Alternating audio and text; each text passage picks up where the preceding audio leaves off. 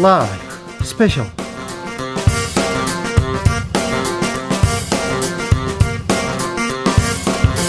2021년 8월 21일 토요일입니다. 안녕하십니까. 주진우입니다. 토요일 이 시간은 일주일 동안 주진우 라이브에서 가장 중요하고 가장 재미있었던 부분만 모으고 모아서 다시 듣는 그런 시간입니다. 그리고 묻히면 안 되는 뉴스 하나하나 짚어보는 그런 시간입니다.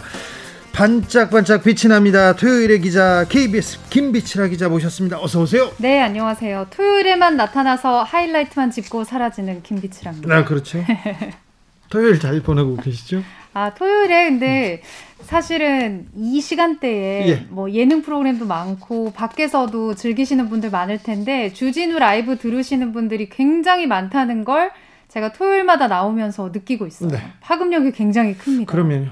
그리고 또 어, 어디 가면서 길거리에서 많이, 네, 많이 듣습니다. 네. 주진우 라이브 점점 많이 듣고 계신데 우리가 점점 더 잘해야 되겠다 그런 생각 합니다. 네. 어, 다짐하고 있고 더 노력하겠습니다. 지금 이 방송 영상으로 만나보실 수 있습니다. 네, 언제 어느 곳에 계시든 간에 유튜브에서 주진우 라이브 검색하시면요. 영상으로도 함께 하실 수가 있습니다. 김비치라 기자는 그냥 오지 않습니다. 청취자분들을 위해서 아, 뉴스 그리고 또그 아, 모으고 모아서 그런 아주 진짜 제대로 된 거 그리고 선물도 드립니다. 선물도. 네, 선물, 선물 소개해 드리겠습니다. 네. 치킨, 피자, 아이스크림 받고 싶으신 분이 계시다면요. 네. 일주일간 방송된 주진 라이브에서 어떤 코너가 제일 재미있으셨는지 코너명과 이유를 남기시면 세 분을 추첨해서 드리는데요. 네. 어디로 보내시면 되느냐? 카톡 플러스 친구에서 주진우 라이브 검색하시고 친구 추가하신 다음에 적어주시면 됩니다. 알겠습니다. 치킨도 주고요, 피자도 주고, 아이스크림도 주, 줍니다. 아, 좋아라. 아, 먹고 싶다. 김비치라 기자 뉴스 브리핑부터 시작해 볼까요? 네, 오늘 제가 엄선해온 뉴스는요. 일단 제가 사건 하나를 말씀드릴게요. 예. 지난달 24일에 초등학생, 중학생으로 이뤄진 5명이 서울 영등포구 대림동 거리에서 오토바이를 훔치다가 붙잡혔습니다. 아이고, 저런. 그런데 닷새 뒤에 경기도 파주에서 오토바이를 훔치다가 또다시 적발이 됐고요. 사흘 뒤에는 주차된 차량을 훔쳐서 무면허 운전을 하고 다니다가 16시간 만에 경찰에 검거가 됐습니다. 그런데, 그런데, 이 친구들이 이번 달 들어서도 은평구, 영등포구에서 비슷한 범행을 했는데 자, 이 모든 제가 말씀드린 사건들이 초등학생, 중학생으로 이뤄진 다섯 명의 친구들에 의해서 됐다. 결국 매번 적발이 됐는데 범행은 계속 이어지고 있다. 어떻게 된 걸까가 오늘의 소식입니다. 네. 아, 이거. 나이가 어려서 처벌받을 나이가 안 돼서 훈방되고 훈방되고 해서 다시 어, 범행을 일으키는데 아, 이게 아직도 해결이 안 되네요. 네, 이게 촉법 소년이라는 단어를 들어보셨을지 모르겠는데요. 네. 우리나라 네. 법상 10세 이상 14세 미만의 형사사건 미성년자를 촉법소년이라고 부르고 이 친구들이 이 나이대 범죄를 저지르면 현행법으로 검거가 됐더라도 할 수 있는 게 사실상 없어서 경찰 네. 조사 단계에서 대부분 풀려나고요. 중범죄라고 할지라도 아주 짧은 기간 소년원에 다녀오거나 보호관찰 처분이 되고 성인들이 저질렀을 때 보통 우리가 뭐 기록이 남는다고 하죠. 네, 이런 전과 기록이 네. 전혀 남지 않도록 현행법이 돼 있습니다. 초등학생, 중학생 이렇게 그래서 어, 지방에서는 범죄 조직에 범죄 조직에서 아, 일을 저지르고 나서 악용되겠네요. 네, 저기 촉법 소년한테 너 잠깐 갔다 오면 된다고 하면서 이렇게 자수를 시키게 하고 이 그 소년들한테 죄를 미루기도 합니다. 그래서 이 아, 굉장히 아, 취지는 좋은데 취지는 좋은데 굉장히 악용되고 있어요. 요즘에 흉악 범죄 잡고 보니까 이 초등학생 중학생이었다. 라고 하는 뉴스들 심심치 않게 들으셨을 텐데 계속 늘어나고 있어요. 실제로 대검찰청이 10년간의 이 소년 범죄 추이를 살펴봤더니 소년 범죄에서 강력 범죄가 차지하는 비율이 28%나 늘었습니다. 아, 특히 네. 요즘에 심각한 수준의 학교 폭력 자체를 일으킨 가해자가 아무런 처벌을 받지 않기 때문에 여전히 학교에 남아서 굉장히 학교 안에서도 큰 문제가 되고 있다는 것이 현실로 드러나고 있다. 법에 구멍이 좀 큽니다. 도입된 취지와는 달리 좀 악용되고 있어서 법을 좀 고쳐야 될 고쳐야 되지 않나 이런 얘기는 계속 나오고 있습니다. 네, 사실 이 현행법이요. 형법이 제정된 1953년 그러니까 70년 동안 변하지 않고 적용이 되고 있는데 우리가 소위 이런 법이 만들어졌을 때는 아무래도 뭘 모르는 상태에서 저질렀고 아직 주변의 도움으로 개선의 여지가 있기 때문에 기회를 줘야 한다라는 그렇죠. 취지에서 네. 실제로 어떤 강력 범죄에 대해서도 이제 소년들의 경우에는 감형 조건까지 마련이 돼 있는 상황인데 네. 사회가 많이 바뀐 거죠. 네. 그 사이에 그 범죄 수준이 일단 굉장히 높아졌고요. 네. 어, 가해자에 대한 보호보다는 피해자의 고통을 생각해야 된다라는 인식이 굉장히 팽배해졌기 때문에 네. 과연 70년 전에 만든 법을 손을 안 대고 놔두는 게 우리 사회에 좋느냐라는 얘기가 이제 본격적으로 여론에서도 많이 영향을 미치기 시작했습니다. 아, 제가 학교 다닐 때도 이런 경우 많이 봤었는데. 저도 많이 봤습니다. 네. 제 친구 중에서도 영땡이, 태땡이 이런 친구들 그때 촉법소년이라는 이유로 바로 풀려났어요. 근데 그 이후에 아, 처벌하지 않는구나. 그래서 더 큰 도둑이 되고 더 큰 강도가 되더라고요. 아, 어렸을 때 오히려 더 따끔하게 처음 어, 음. 잘못을 했을 때더 크게 처벌했으면 오히려 이 친구들의 인생이 달라지지 않았을까 이 생각을 지금 해봅니다. 그 이게 악용이 문제인 건데 말씀하신 것처럼 혹시나 또는 우연한 기회에 어쩌다 잘못해서 한번 범죄에 가담하는 것이 아니라 어, 이런 범죄를 저지르지만 내가 나이가 어리다는 이유로 풀려나네라는 것을 스스로 악용하거나 약간 네. 재미를 삼아서 중범죄로 간다면 그건 청소년들에게도 더 안 좋은 사실이니까 아, 네. 뭔가 움직임이 필요하다. 그래서 지금 국회에요. 네. 21대 국회 들어서 국민의힘 김병욱 의원이 이 촉법소년의 나이 상한을 현재 만 14세에서 초등학교 졸업생인 13세로 낮추자. 그리고 특정 강력 범죄는 소년부 보호 사건이 아니라 이제 형사 사건으로 하자. 또 윤영, 윤영석 의원도 흉악 범죄는 검찰의 의무 송치를 해서 적정한 형사처벌을 받자 이렇게 법의 개선 움직임들이 나오고 법안들이 나오고는 있습니다. 법안이 나오고 있으면 국회에서 곧 그 법도 만들어지고 이제 시행될까요? 20대 국회 때 이미 수십 건의 법안들이 나왔는데 다 폐기가 됐어요. 아. 그 이유는 관련해서 이제 공청회를 열어봤더니 막상 전문가들조차 찬반 의견이 엇갈리는 거죠. 아, 전문가들은 또 얘기할 거 아니에요. 모든 청소년의 잘못은 어른의 잘못인데 어른 잘못부터 고쳐야 된다. 환경이 더 중요하다. 교육을 더 어, 빈틈없이 해야 그런 얘기가 나왔을 거 아닙니까? 소년들의 범죄에 대해서는 조금 다시 한번 고민해보고 우리가 뭐 대안을 내긴 내야 됩니다. 일단 주무부처인 법무부에서는 어, 초등학교 6학년인 만 13세까지는 낮춰보자. 이런 좀 의견을 내놨어요. 네. 그리고 아무래도 대책 마련을 하면 그 법안들 나온 것처럼 좀 경중에 대해서는 따져볼 필요가 있다. 단순 네. 범죄와 어, 형사처벌을 통해서 개선이 필요한 부분들을 좀 나눠야 될 필요가 있다. 이제 이런 의견들이 있기 때문에 뭔가 대책은 필요한데 나이를 낮추고 끝날 것이냐. 네. 그리고 또 나이를 낮춘다는 것의 의미는 한번 이제 경고를 사회에 줄 필요가 있다. 그런 의견들도 있고 경중을 나눠서 아예 중범죄 같은 경우는 진짜 성인 형량과 똑같이 해야 된다. 또 이런 의견들이 있어서 네. 뭔가 좀 논의의 여지가 남아 있는데 활발하게 좀 이번에는 진행이 됐으면 합니다. 네. 그런데 저는 그 예전에는 예전에는 교화하고 그 범죄자들한테도 기회를 더 주자 이런 주의였어요. 그 그런데 점점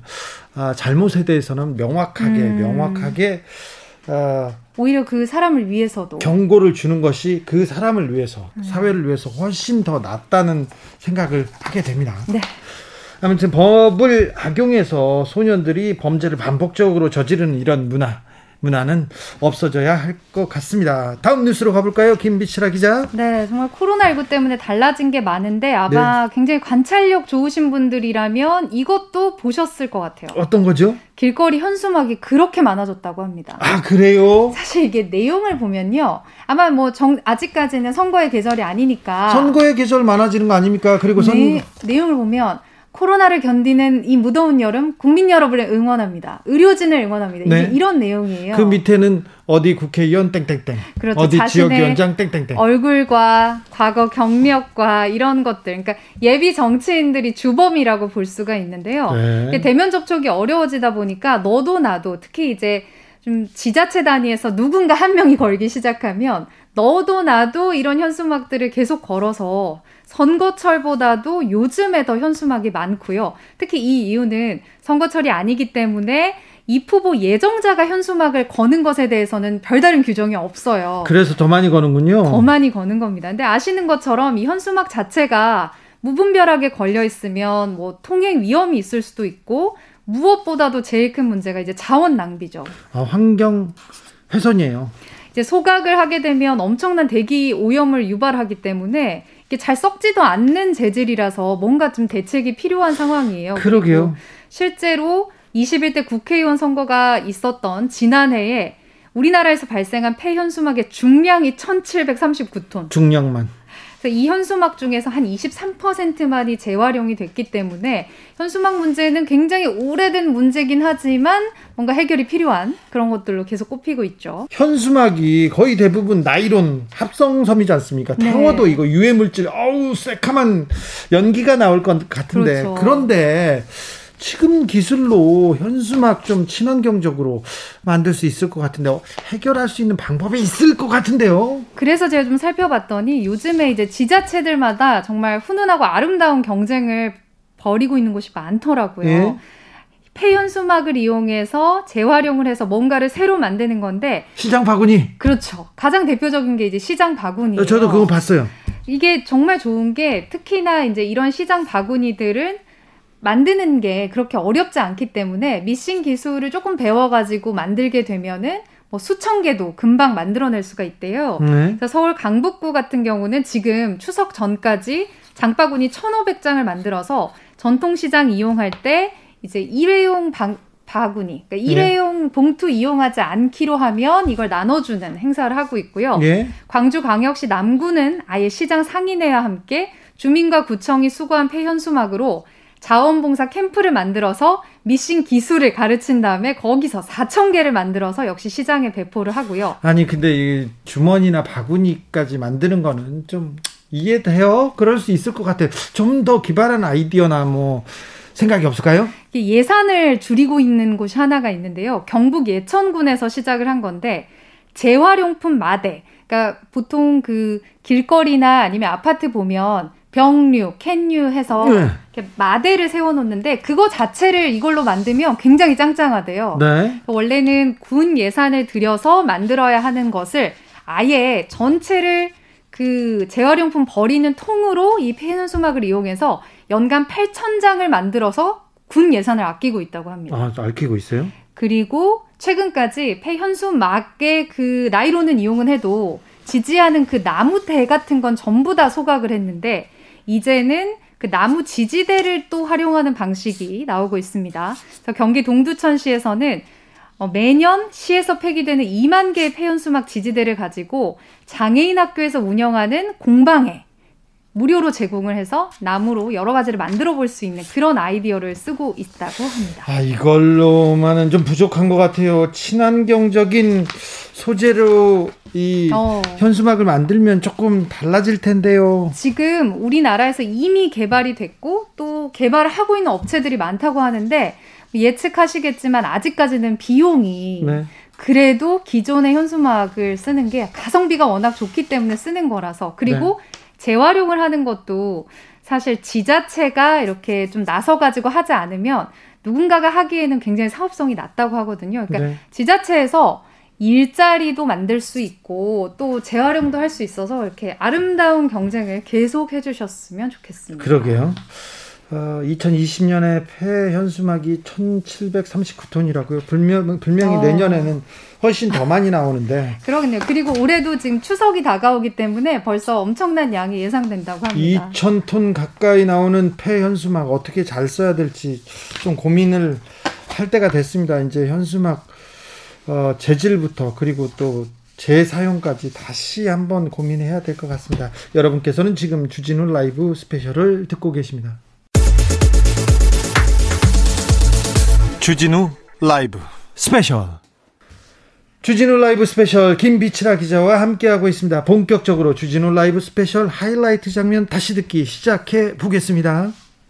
이번 주 뉴스는 핫 키워드 예. 머지 포인트입니다. 머지 포인트가 아. 머지 그런 사람들 정말 많습니다. 그런데 오 머지 포인트를 사용하는 사람들이 그렇게 많았어요? 저도 사실 사용하지 않아서 몰랐는데 이 머지 포인트 사태가 일어나니까 기자들도 그 뉴스 화면 보면서 나 어떻게 해야 되지? 이렇게 얘기하는 친구들 많더라고요. 그래요? 그러니까 이제 미리 선불금을 충전을 해놨다가 할인을 받아서 쓰고 네. 싶은 데서 쓰는 거잖아요. 네. 그러니까 이제 기자들도 어, 써보니까 좋더라. 뭐 대형마트에서 와인도 사고 식당에서 할인도 받고 그래서 제 지금 주변에는 그래도 100만 원 넘는 단위로 지금 선불금이 들어가 있는 친구들이 있었거든요. 특별히 알뜰한 사람들, 경제적인 사람들, 그리고 성실한 사람들이 이 포인트 온라인 충전금 먼저 사가지고 먼저 좀 사고 그렇게 알뜰하게 잘 썼어요. 저 알았으면 월급 다 넣었을 거예요. 아, 그래요? 몰라서 못 썼죠. 왜냐면 굉장히 쓸 수 있는 데가 많았더라고요. 실제로 이렇게 문을 닫기 전까지 저, 보니까. 저, 는 게을러 가지고 게을러 가지고 또 선불 이런 거 싫어요. 선불 그렇죠. 싫어하고 쿠폰 찍어주는 거 그런 거 싫어해요. 그러니까 남자분들은 좀 이렇게 주진우 앵커 같은 분들이 많겠지만 여성분들 특히 이제 가정 경제 꾸리는데 관심 많으신 분들은 네. 수백만 원도 넣어서 이걸로 여러 가지 호텔 결제까지 됐다고 하니까요. 네. 굉장히 많이 쓰셨을 텐데 도대체 무슨 일이 있었던 건지 저희가 온라인 충전금 시장 현황에 대해서 분석한 민주당의 이용우 의원과 함께 자세한 이야기를 나눠봤었습니다. 네. 전자 상거래가 지금 늘고 있고요. 온라인 충전금 시장도 많이 늘고 있습니다. 이용우 의원은 카카오뱅크 대표 출신이어서 이 문제에 대해서 일단 고민이 깊었는데 그냥 한마디로 얘기하더라고요. 이거 사기다. 그러니까 이게 돌려막기 사기인 거죠. 일, 네. 일종의. 사람들이 내는 거를 가지고 다른 데다 돌려주는데 정작 자신의 돈은 없는 상황이고 막상 금융당국에서 살펴보니까 등록도 안 된 영업을 3년 가까이 하고 있었던 상황인데 네.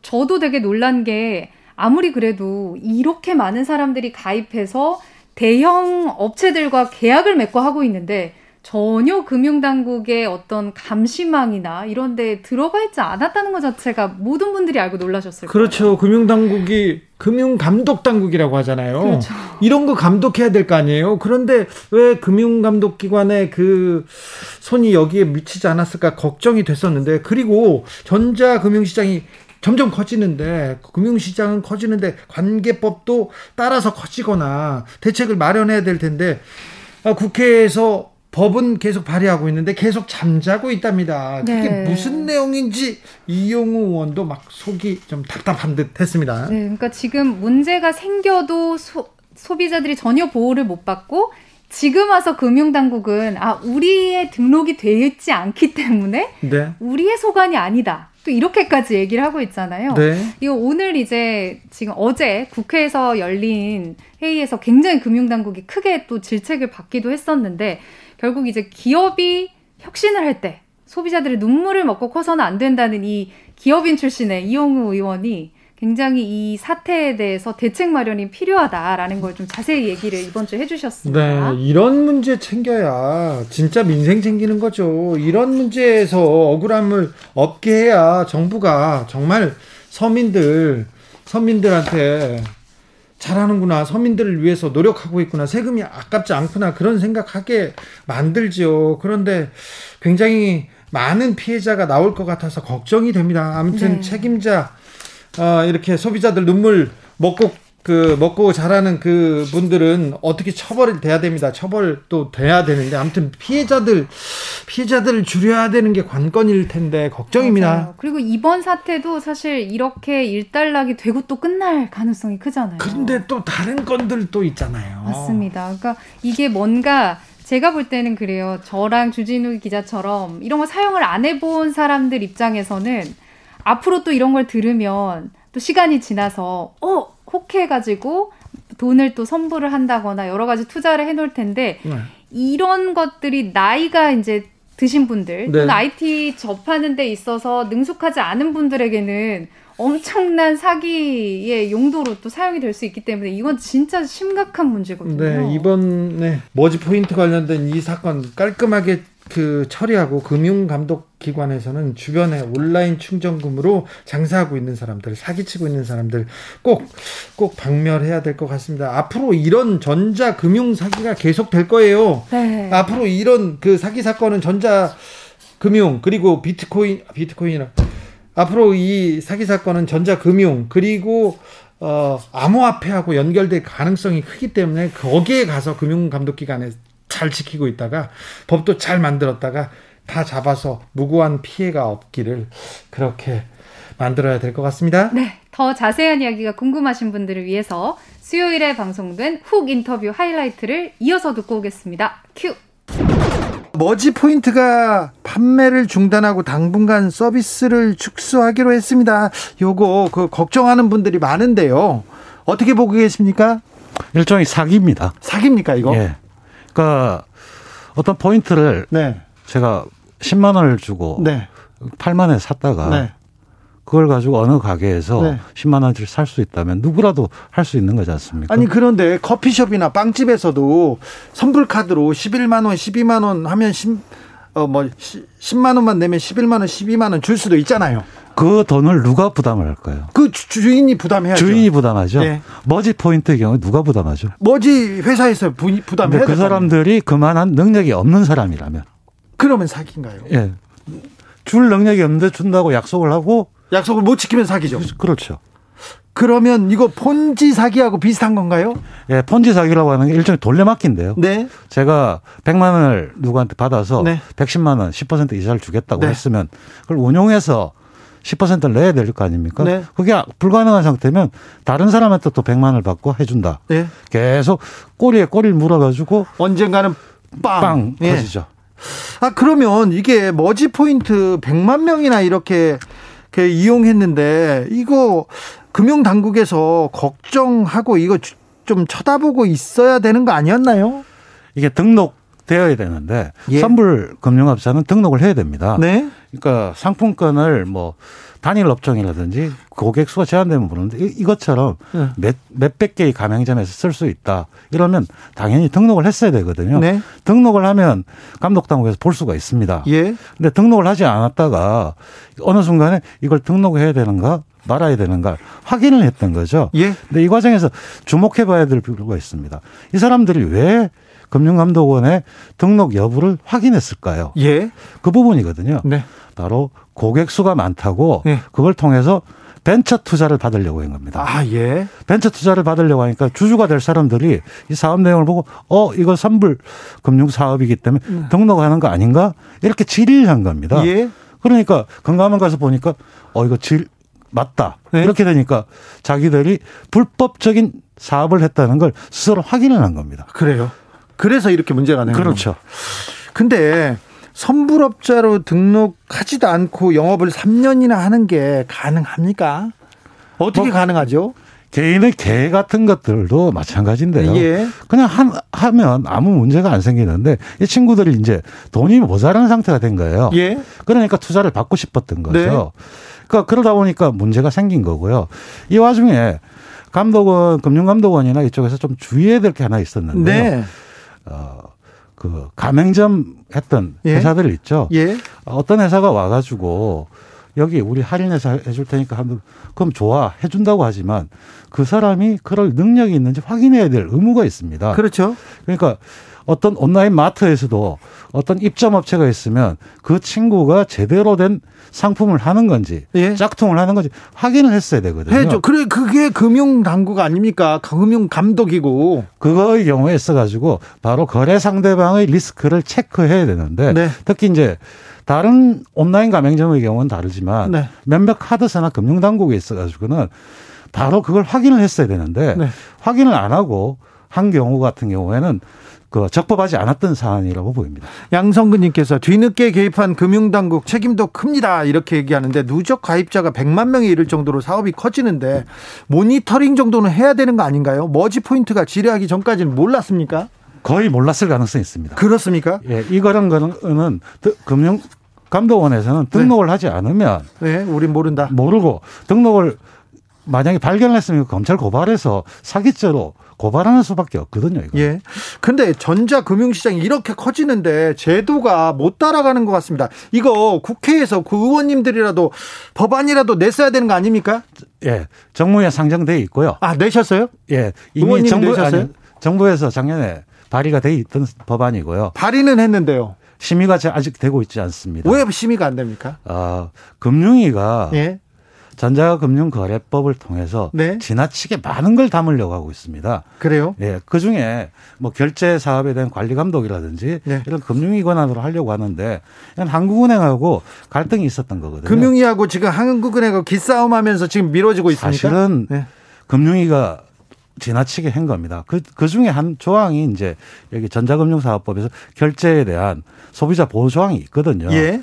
사실은 저는 그 조항만이라도 빨리 통과시켜야 된다. 그렇기 때문에 올해 작년에도 국회에서 질의를 했었고 네. 그랬을 때 포인트 같은 거나 네. 결제 고객의 돈을 별도로 예치해야 되거든요. 네. 그래야지만 도망갔을 때 여기에 그렇죠. 문제 생겼을 때 이 돈을 보호해 줄 수 있는데 그 장치를 만들라고 했었고 금융위가 급한 그게 가이드라인을 제시했습니다. 네. 그 가이드라인이라는 게 외부에 예치해라 아니면 보증보험을 들어서 그렇죠. 문제가 생기면 하라고 해서 그거는 이제 현재까지 등록된 사업자들은 다 하고 있는 걸로 알고 있습니다. 아, 그렇습니까? 예. 의원님이 그렇게 하라고 시켰습니까? 예, 작년에 질의를 했었고 네. 지적을 했었습니다. 큰일 하셨네요. 소비자 보호를 위해서 일 열심히 하셨네요.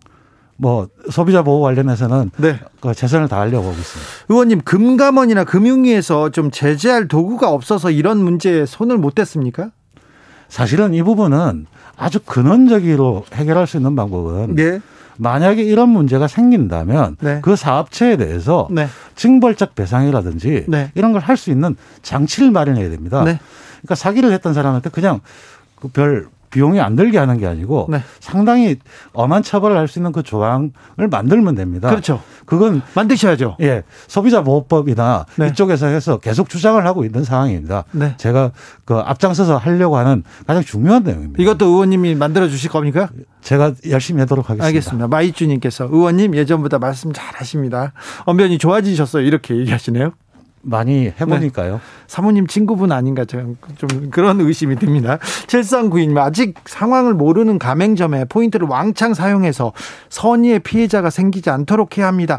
지금 어 어떤 업체 업체는 그 포인트를 못 쓴다고 닫았는데 어떤 뭐 업체는 포인트를 쓰고 있어서 그 몰려가 가지고 그 선의의 피해자가 나올 수 있다고 걱정하는 사람들 많습니다. 오히려 가맹점이나 음식점 같은 경우가 이게 제대로 공지가 되고 했어야 되거든요. 네.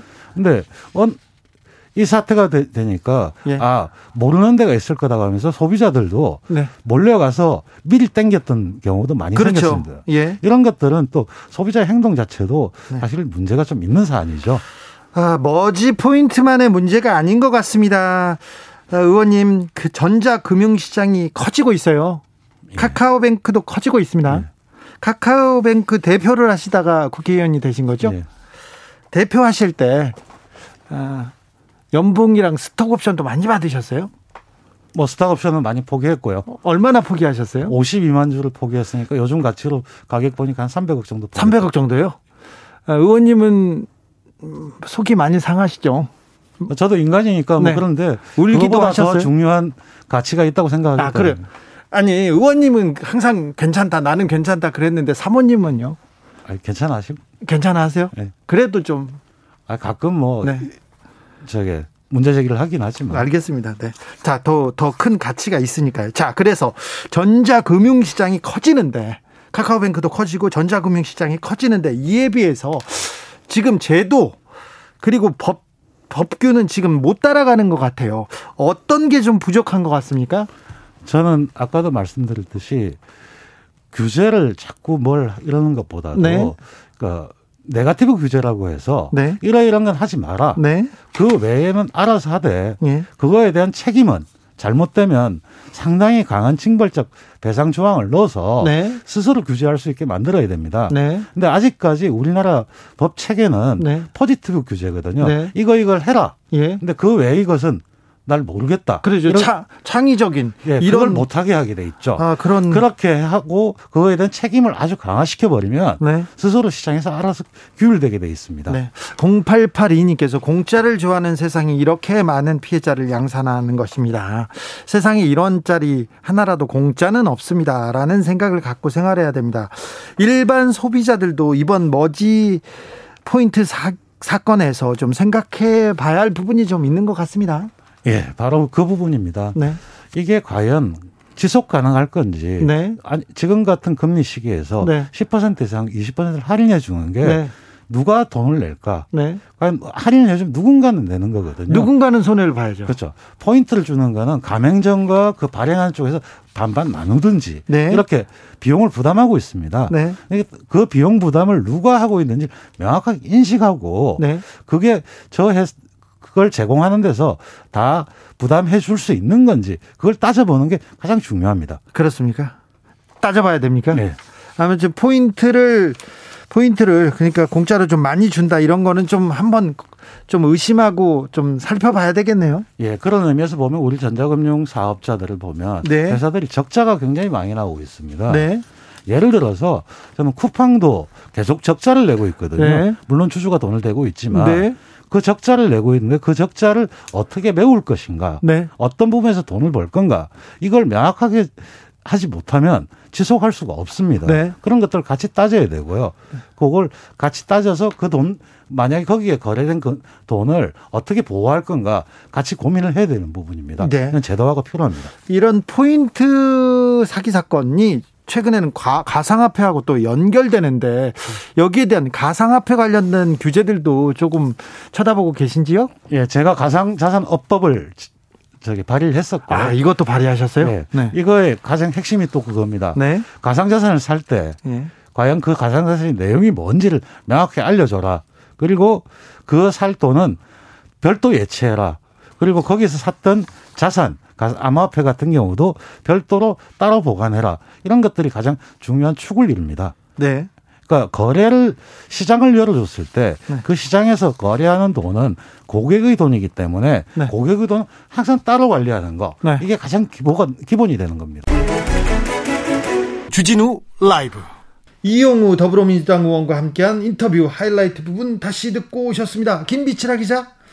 아, full 버전이 제맛입니다. 어디서? 유튜브 팟캐스트에서 주진우 라이브 검색하시고요. 8월 18일 수요일 일부를 찾으시면 인터뷰 클립이 따로 준비가 되어 있습니다. 주진우 라이브 스페셜 김빛이라 기자와 함께하고 있습니다. 이 방송 영상으로도 만나보실 수 있습니다. 네, 유튜브에서 주진우 라이브 검색하시고 지금 바로 함께해 주세요. 네, 김빛이라 기자 다음 장면은 어떤 장면 골라오셨어요? 네, 이번 주 두 번째 핫 키워드 언론중재법입니다. 아, 지금 뜨겁습니다. 네. 민주당이 주도하고 있는 이 언론중재법에 대해서 찬반 의견이 어떤지 저희가 릴레이 인터뷰로 들어봤는데요. 네. 먼저 찬성 쪽 인터뷰로는 기자 출신의 열린민주당 김의겸 의원이 함께 해주셨는데, 네. 일단 이제 김 의원은 기자 출신인데, 예. 기자로서 이런 법이 꼭 필요하다라고 해서 굉장히 이제 기자들 사이에서도 네. 어떻게 보면은 관심을 갖고서 김 네. 의원이 이런 얘기를 적극적으로 주도하고 있다는 점에 또 주목을 하고 있습니다. 예, 그렇습니다. 뭐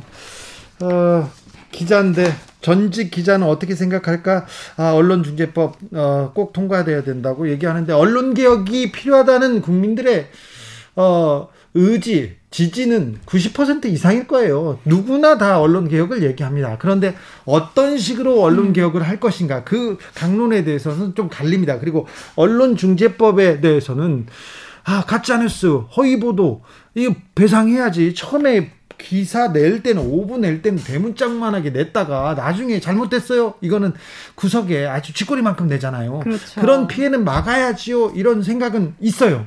있는데 있는데 김의겸 의원이 한겨레 기자 출신이잖아요. 네. 한겨레 내부에서도 언론중재법에 대해서는 그렇게 찬성과 반대가 막 갈려 있답니다. 그 김 의원이 그 인터뷰에서도 말씀을 하셨지만 일단 김 의원의 분석은 기자지만 좀 세대별로 이것을 보는 시각의 차이가 좀 있는 것 같다 이렇게 네. 얘기를 하셨는데 그런 만큼 또 개인 편차도 클 것이고 개인이 취재할 때 경험의 편차도 클 것인데 네. 일단 주진우 기자 같은 경우에는 네. 실제 과거에 취재를 하실 때 실질적인 협박을 받으시거나 소송 많이 당했죠. 그러니까 이제 소송을 당하고 100건 넘게 당했잖아요.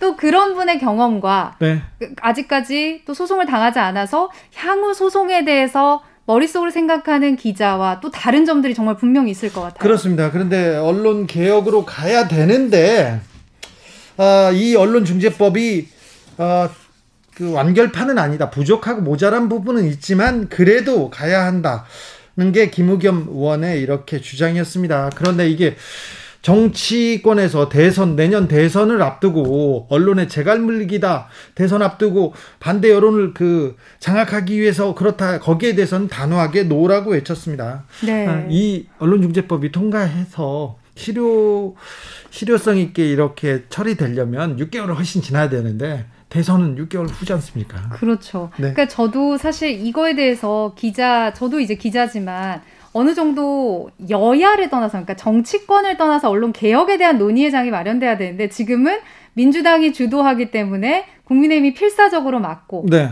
국민의힘이 필사적으로 막는 이유는 대선과 연관이 있다. 이제 이렇게 얘기를 하는데 사실 기자 입장에서 봤을 때는 그거는 네, 그것뿐만이 아니라 이제 이거는 정치인들 자체를 여야로 나눠서 기자들이 보지 않고 네. 정치인들 자체, 그러니까 정치인을 포함한 권력자들을 보, 보도를 할 때이 네. 법이 만들어진다면 국민의힘 의원들도 민주당 의원들도 언제든지 굉장히 소송이 적극적일 수 있다는 점에서는 또 국민의힘 의원들이 생각하는 것과 다르거든요. 예. 이제 국민의힘에서는 대선의 재갈을 물리려고 하는 것이다라는 것에 이제 이유를 들었기 때문에 그 부분은 뭔가 팩트가 틀리다라는 걸 김 의원이 짚으셨죠. 그렇습니다. 그런데 언론중재법 관련해서 민주당과 국민의힘 어, 의견이 쫙 갈라졌어요. 쫙 갈라졌는데 그런데 정의당도 언론중재법에 대해서는 반대하는 입장이고요. 진보적인 목소리를 내는 매체도 반대하는 목소리가 좀 커요. 거기다가 언론노조에서 적극적으로 반대하고 나섰습니다. 네, 지금 이제 반대쪽 인터뷰로는 윤창현 전국 언론노동조합 위원장의 이야기를 저희가 들어봤는데 언론 자유의 본질적 가치를 훼손하는 대목들이 있다. 그리고 그렇기 때문에 민주당이 이번 25일 본회의에서 통과를 하는 것은 막아야 한다 라는 좀 적극적인 지금 입장을 내고 있죠. 네. 그리고 실제 이제 어제 회의 같은 경우에는 아, 목요일 날 열렸던 회의 같은 경우에는 어, 기자들이 언론인들이 많이 걱정을 했었던 그러니까 고의 중과실을 추정하는 조항이 원래 있었는데 네. 이 부분이 일단은 빠졌어요. 그러니까 봉쇄 음. 보도를 못하게 하는 봉쇄 소송을 독소 조항이라고 해서 이 부분은 또 민주당이랑 합의가 돼서 일부분이 지금 이제 빠진 상황인데 윤창현 위원장은 이런 독소 조항들에 대해서 조금 합의의 시간이 필요하고 모두가 동의하는 걸 만들지 않고서 통과를 시키는 건 반대한다라는 입장입니다. 네. 이, 이 법이 통과하면 언론 자유의 본질적 가치가 훼손된다. 권력 감시, 재벌 감시 못한다. 이렇게 해가지고 제가 그 윤창현 위원장한테 언제 우리 언론이 재벌 감시 제대로 한 적이 있냐고 내가 얘기했는데 그 부분에 대해서 또 약간 발끈하시더라고요. 어, 윤창현 위원장은 SBS 출신입니다. 그 어, 매체에서 매체에서 열심히 보도하던 분인데 아무튼 반대 입장이 있는데 언론중재법이 통과되더라도 그리고 이게 그 이 땅에 뿌리를 내리더라도 언론 개혁에 크게 저는 영향을 미치지 못할 거라고 생각해요. 일단 법에 큰 테두리가 너무 구멍이 많습니다. 구멍이 많고요. 어, 뭐, 이 언론중재법이 지금 통과되더라도 모든 판단을 판사들이 또 하게 돼 있어요. 그렇죠. 근데 그 과정도 판사가 언론을 보고 보는 시각, 그리고 언론의 자유에 대해서 굉장히 어, 넓게 인정해주는 지금 그 판례들이 비춰보면 언론관계법이 그렇게 큰 영향을 미치지는 않을 건데 정치판에서는 정치권에서는 굉장히 큰 화두로 어, 떠올라서 싸우고 있습니다. 저는 이제 여기에 추가해서 가짜 뉴스들의 사실은 이제 원천지 실제 이제 작년에 보면 방심위에서 방통심의위원회에서 지적받은 99%가 넘는 게 온라인 커뮤니티나 SNS나 이런 곳인데 이런 부분에 대해서 규제를 어떻게 할지 좀 이런 부분들도 아울러서 들어가야 될 것 같아요. 그 고민은 거의 빠져 있어요. 그러니까요. 그 음. 고민이 없다는 점은 사실은 굉장히 아, 어, 안타까운 상황인데 요 논의도 정말 제대로 좀 공론장에서 이루어져야 되는 시간이 오는 것 같습니다. 언론 개혁을 하려면. 네, 그런데 음, 많은 개혁이 얘기되고 있는데 언론 개혁 굉장히 중요한 중요한 부분입니다. 그런데 너무 늦었어요. 늦게 시작한 데다가 그리고 이 첫발을 떼는데 너무 좀 힘들어 합니다. 어쨌거나 언론 개혁에 대해서 국민들 대다수가 이렇게 찬성하고 있는데 언론 개혁 법안은 조금 느리고 무겁고 좀 구멍도 많습니다. 그래도 통과시켜야 된다는 쪽이 있고요. 그래도 반대 이걸로는 안 된다는 반대하는 쪽이 있는데 언론관계법, 언론중재법은 계속해서 이번 네. 주도 다음 주도 뜨거운 화두가 될 것 같아서 자세히 조금 들어보셔야 될 것 같습니다. 네, 자세한 이야기가 궁금하신 분들을 위해서 목요일 훅 인터뷰의 하이라이트 부분을 이어서 듣고 오겠습니다. 큐. 언론중재법 개정안 이 법안의 핵심이 뭡니까? 아 크게 두 가지인데요. 언론이 뻔히 오보인 줄 알면서도 어, 의도적으로 기사를 조작했을 경우 네. 그런 허위 조작 보도라고 하는데요. 그런 기사에 대해서 다섯 배까지 아, 손해배상액을 늘릴 수 있도록 하는 것 하나하고요. 예. 그리고 두 번째로는 아, 정정 보도 문제인데 네. 아, 여태까지는 오보가 언론사가 오보를 내더라도 오보를 낼 때는 대문짝만 하게 내지만 그걸 잘못했다라고 정정 보도를 할 때에는 손톱만 하게 내지 않습니까? 구석에다가요. 예. 네. 그래서 그걸 같은 시간에 같은 지면 그리고 같은 분량으로 어, 이 오보에 대한 정정을 할 수 있도록 그렇게 법안에 담았습니다. 의원님 얘기를 들어보면 이게 뭐 상식적인 내용인 것 같은데 왜 아, 국민의힘에서는 반대합니까? 국민의힘 말고도 정의당도 왜 언론 단체들도 반대합니까? 네, 뭐 반대하는 사정들이 좀 다른데, 네. 아 국민의힘 같은 경우에는 아 이걸 더불어민주당 또 열린민주당이 대선을 의식해서 네. 어 대선 때 뭐 언론에 언론을 길들이게 하려고 한다 그런 주장을 하고 있습니다. 아 그런데 그게 좀 어불성설인 게이 예. 법을 어, 공포를 해도 어, 이 발효가 되는 데까지는 6개월이 걸립니다. 네. 그래서 3월 9일 대선 이후에나 이 법안이 발효가 되기 때문에 대선하고는 전혀 관계가 없네요. 네, 그렇습니다. 아, 네, 그렇고요. 정의당과 뭐 언론 단체는요? 언론 단체들은 아무래도 그동안에 해왔던 어떤 관행이나 문화화에 비춰보면 좀 불편해지는 게 사실이죠. 그래서 반대를 하, 고 있습니다. 그러나 이게, 에, 이번 정부 때만 그런 게 아니고 사실은 거의 비슷한 내용이 2004년, 2008년 시도가 됐던 겁니다. 이미 17년 전에 있었던 이야기인데 그때도 언론 단체들이 반대를 했었어요. 네. 그런데 하나 더 말씀을 드리자면 근데 반대의 정도가 언론 단체들은 단체 대표들은 굉장히 강력하게 반대를 하시지만 막상 기자협회에서 엊그제 여론조사를 해보니까 실제로 이 법안에 대해서 반대하는 사람은 50%, 그리고 찬성을 하는 사람 기자들도 35%나 됐습니다. 네. 아, 그건 뭘 말하냐면 어, 기자들 사회에서도 이 법안에 대해서 그렇게 에, 완강하게 반대하는 분들만 있는 건 아니다. 네. 다른 목소리를 또 분명히 존재하고 있다라고 어, 보여집니다. 네, 네, 그건 맞는 것 같습니다. 그런데 고의 중과실에 따른 허위 조작 보도 이건 누가 판단합니까? 이건 법원으로 다시 갑니까? 당연히 그렇죠. 네. 어, 이, 이걸 무슨 저 정부나 또 여당이 판단하는 게 아니고 어, 이 법이 언론 중재 및 피해 구제에 관한 법률입니다. 언론 중재위원회에서 먼저 어, 이게 허위 보도인지 조작 보도인지 판단을 하는 거고 어, 양 당사자 간의 합의가 되지 않으면 이제 법원으로 가는 거죠. 법원이 최종적으로 이 보도가 허위 보도인지 조작 보도인지 판단을 하게 되는 겁니다. 네. 근데 아무튼 이 언론중재법에 대해서 제가 한결에 계속 꼼꼼하게 읽어봤는데 한결에도 호의적이지 않은 것 같더라고요. 그 부분은 어떻게 보시는지요? 전직 한결의 기자로서. 네. 아, 저도 누구보다도 한결의 기사 꼼꼼히 봅니다. 네. 아, 그런데 아, 기사를 쓰는 젊은 기자와 예. 에, 또 논설위원실에서 그 사설을 쓰는 에, 좀 선배 기자들 사이에서도 온도 차이가 상당히 좀 느껴집니다. 그렇죠. 아, 네, 이걸 이 문제를 보는 언론인들의 좀 다양한 아, 시각들이 그렇게 한결이라는 같은 지면 내에서도 네. 아, 온도 차가 좀 느껴지, 지는 지금 상황입니다. 어, 팩트 체크 몇 개만 해보겠습니다. 네. 어, 국민의힘에서는 현대판 분석행유라고 하고 언론을 통해서 통제해서 어, 정권 비판 보도를 원천 봉쇄하겠다 이렇게 얘기하는데 이거는 너무 조금 너무 나가시는 얘기 같은데 자 이, 네.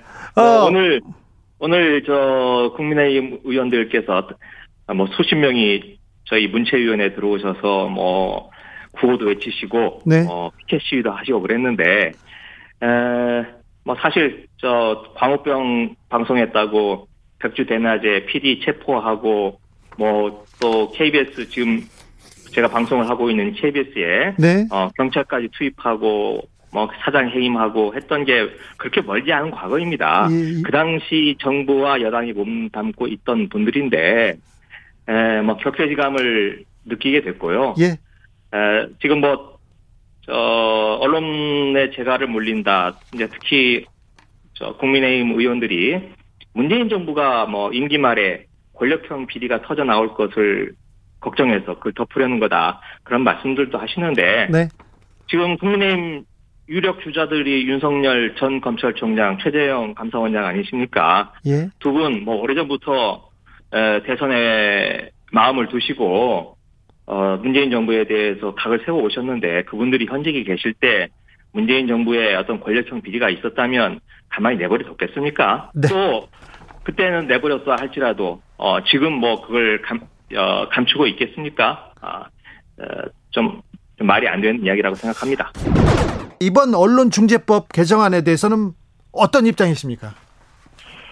뭐 저희가 숱하게 어, 성명 등을 통해서 입장을 밝힌 바가 있죠. 네. 그러니까 저희 언론 노조를 포함한 현업 언론인들이 어, 이 최근에 급증하고 있는 미디어 환경이 워낙 많이 바뀌지 않았습니까? 예. 그 예전에 전통 언론 말고 이 1인 유튜버라든가 SNS를 통해서 어, 허위 조작 정보가 대량으로 유통될 수밖에 없는 환경이 만들어져 있기 때문에 그런 환경 속에서 어, 급증하고 있는 언론 소비자들의 피해를 제대로 보상하고 구제하자는데 반대한 적이 한 번도 없고 네. 그런 방침을 만들자라고 제가 계속 주장해 왔습니다. 그런데 네. 정작 이 만들어진 이번 언론중재법 개정안은 네. 어, 실제로 이 언론 소비자들의 피해 구제를 제대로 할 수 있는 방안에 대해서는 어, 물음표가 찍혀 있고 네. 거꾸로 그 과정에서 징벌적 손해배상 제도를 도입한다는 그 명목으로 해서 너무나 많은 언론 자유의 본질적 가치를 훼손할 수 있는 대목들이 들어가 있기 때문에 저희가 반대를 하는 겁니다. 허위 보도, 조작 보도, 가짜 뉴스에 대해서는 징벌하고 어, 보상 배상하자. 여기는 찬성인데 너무 악의적인 조항이 있다 이 말이십니까? 일단 말씀하신 허위 보도, 조작 보도 그리고 가짜 뉴스 이거 누가 규정할 수 있습니까? 그 개념부터가 사실은 대단히 자의적인 것이죠. 예? 그렇다고 하면 그 부분들을 어 이 누가 규정하느냐에 대한 문제가 하나 있고 그러면 법적으로 규정해서 그러면 어떻게 처벌로 갈 것이냐에 대한 과정이 대단히 이 정밀하게 구성이 돼야 됩니다. 그런데 그래야죠. 예, 이 법안 내용을 좀 보시면 앞, 앞서서도 김우겸 의원께서 스스로 모자라고 미흡한 법안이라고 이야기를 하셨어요. 근데 어떤 대목이 모자라고 미흡한지 한번 보시자고요. 일단 징벌적 손배를 청구할 수 있는 그 고의 중과실 추정 조항이 있습니다. 네. 징벌적으로 배상을 한다는 거는 원칙적인 법률 배상의 조건보다 훨씬 강하게 배상을 하는 거지 않습니까? 그렇죠. 그러려면은 이게 유무죄의 여부에 대해서 뭔가 더 확증적으로 입증을 해야 돼요. 그 입증, 법률적으로. 입증해야죠. 당연한 절차 먼저. 아니겠습니까? 예, 예. 그런데 고의 중과실을 추정하는 것만으로 징벌 선배를 가능하도록 해놨단 말이에요. 벌은 더 무겁게 하는데 벌을 적용할 수 있는 규정은 추정만으로 충분하다? 이게 말이 되는 겁니까? 일단 법률적으로 저는 앞뒤가 맞지 않는다고 생각을 하고요. 그 내용 중에 특히 고의중과실 추정 중에 보면 허위 조작 보도로 회복하기 어려운 손해를 입은 경우에 그게 가능하도록 돼 있습니다. 네. 몇 가지 조건을 빼긴 했지만 남은 게 네 가지인데 허위 조작 보도로 회복하기 어려운 손해를 입은 경우 언론 피해를 입었다고 하시는 분들, 특히 고위공직자, 대기업, 어, 정치인들 전부 다 회복하기 어려운 명예훼손을 입었다고 주장을 하죠. 그러면 거의 대부분의 보도가 이런 징벌적 손배의 대상이 될 수밖에 없다. 이거는 이렇게 되면 언론인들이 권력을 견제하고 이 거대 재벌을 감시하고 하는 역할을 거기 나서 못 합니다. 이거 했다가 소송 걸릴 텐데 이거 누가 하라고 그러겠어요? 위원장님, 거대 재벌에 대한 그 감시 보도 이거는 언론이 안 하고 있잖아요. 그래서 국민들이 언론 개혁해야 된다 이 얘기 하는 거 아닙니까? 아니, 아니 지, 물론 네. 언론 제가 그 말씀드리는 부분은 그 부분을 지적하실 때도 네. 정확하게 해주셔야 돼요. 모든 언론이 감시 활동을 안 하고 있습니까? 거의 대부분의 언론이 지금 그 부분에 대해서 가장 모자라죠. 안 하고 있는지 경제신문들, 네. 보수신문들 못하고 있는 부분들을 정확히 지적해 주십시오. 근데 그거 문제를 지적하실 때 네. 이게 마치 전체 언론의 문제인 양 포장해서 일반화하시는 건 아니라고 생각해요. 아니, 저도 전체 일반화는 아니지만 자, 아니지만 아니, 제가 그 부분을 부인하는 게 아니지 않습니까? 부인하는. 거 아니죠. 네, 근데 그 이거 그런 문제가 있어요. 네. 있는데 자, 이거는 디테일한 부분이기 때문에 이걸 가지고 저하고 위원장님하고 얘기할 건 아니고요. 징벌적 손배 자체를 반대하시지는 않죠. 근데 어, 법안의 음, 디테일한 부분을 더 선봐야 된다는 거죠. 징벌적 손배를 도입할 수도 있고 배액배상 제도를 도입할 수도 있고 그게 어떤 방식이든 네. 언론 소비자들의 피해를 제대로 보, 보상하고 배상해서 미디어 환경 자체를 좀 개선하자는데 반대하지 않는다니까요. 그렇죠. 그런 식으로 대안도 낸 바도 있지 않습니까? 네. 자, 근데 민주당은 네. 어, 가장 먼저 언론 노조하고 얘기를 했어야 될 텐데 언론 단체들과 충분히 논의하지 않았습니까? 그 민주당에서는 충분히 했다 그러고 예? 저희 입장에서는 아니다. 이거는 이렇게, 이렇게 개별적으로 만나서 얘기를 들을 게 아니라 공론장에서 여러 가지 각도의 의견들을 다 듣고 사회적 합의가 필요하다고 주장하는 겁니다. 아 그렇습니까?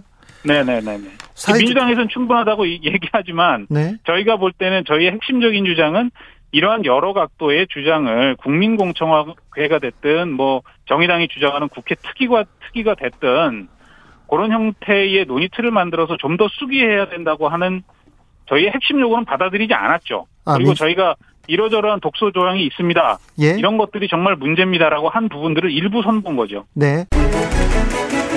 주진우 라이브. 김의겸 열린민주당 의원 윤창현 전국 언론노조 위원장과 함께한 훅 인터뷰 하이라이트 부분 다시 듣고 오셨습니다. 김빛이라 기자, 이 방송 full 버전은 어디서 들을 수 있습니까? 유튜브 팟캐스트에서 주진우 라이브 검색하시고요. 8월 19일 목요일 2부를 들으시면 클립이 따로 준비가 되어 있습니다. 김빛이라 기자, 오늘도 고생 많으셨습니다. 고맙습니다. 더위가 물러가는데 더위가 물러가고 아침 저녁으로는 쌀쌀합니다. 근데 감기 조심하셔야지. 이럴 때 딱 감기 걸리면 코로나 아. 시대에 어디 가서 잘 치료도 못 받습니다. 그러니까 그렇습니다. 조심하셔야 되고요. 그리고 백신 어서 어서 맞아 주십시오. 네. 비치라 기자. 그냥 가지 주고, 않겠습니다. 선물 주고 가야지. 네, 깜빡할 뻔했습니다. 카톡 플러스 친구에서 주진우 라이브 검색하시고 친구 추가하신 다음에요. 재미있는 코너와 이유 남겨주시면 세 분 추첨해서 피자, 치킨, 아이스크림 중에서 한 가지를 보내드리겠습니다. 김빛이라 기자 오늘도 감사합니다. 고생하셨습니다. 주진우 라이브 스페셜 여기서 인사드리겠습니다. 저는 다음 주 월요일 오후 5시 5분에 돌아옵니다. 지금까지 주진우였습니다.